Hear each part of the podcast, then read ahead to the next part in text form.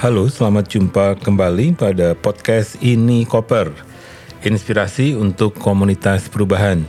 Saya Dani Wahyu Manggoro dari Inspirasi Tanpa Batas atau Inspirit. Kali ini saya ingin berbagi tentang apa yang terjadi hari ini di kelas untuk memperkenalkan pengembangan proposal.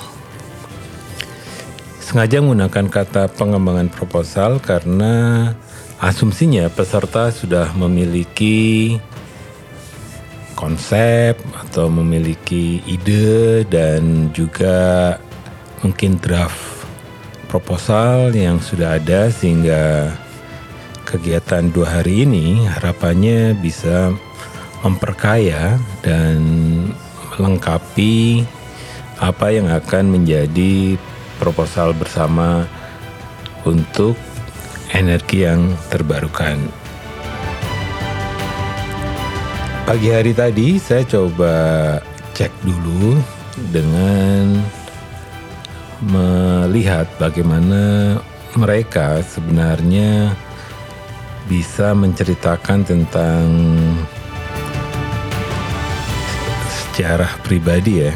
Karena ini menjadi penting ya, karena pada saat kita membuat proposal, saya merasa bahwa apa yang kita alami di masa-masa lalu itu memiliki relasi ya dengan apa yang menjadi cara-cara berpikir kita.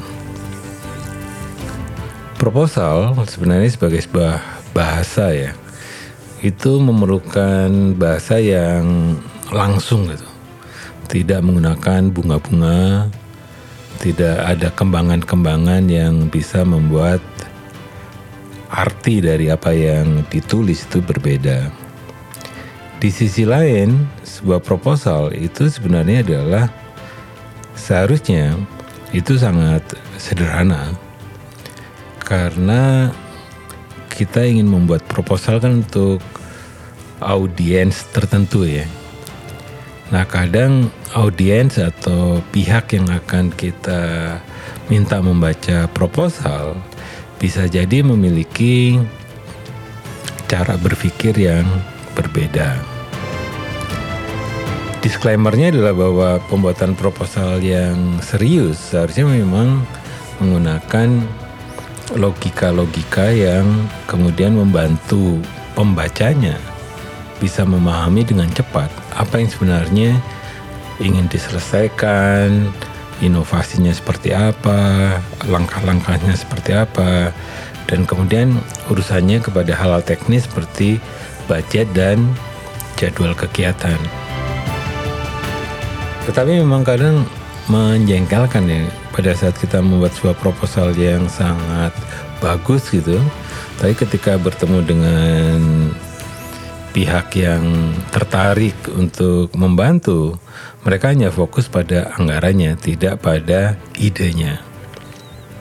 Karena itu hari ini saya sengaja kemudian mengantarkan mereka untuk belajar dulu tentang bagaimana mengembangkan ide. Karena dasar dari proposal itu gagasan yang sangat jelas. Nah, kalau gagasannya sendiri masih membingungkan dengan logika yang terbalik-balik gitu, saya rasa waktu kita menuliskan proposal pasti akan sangat buruk. Jadi bagian pertama yang saya coba mengantarkan bagaimana kita belajar mengembangkan ide, saya menggunakan cuplikan dari Design Thinking, karena di Design Thinking ada tiga poin yang saya suka ya.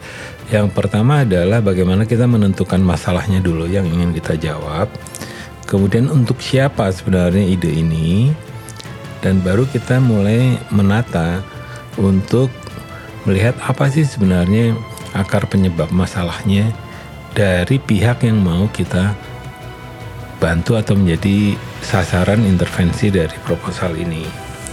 Nah, kemudian yang kedua sebenarnya adalah bagaimana kita juga belajar mendefine problem dari perspektif baru. Nah, ini ide nih.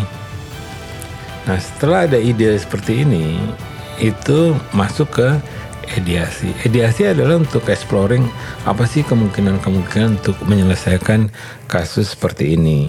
Ini yang menjadi kunci di dalam pengembangan proposal.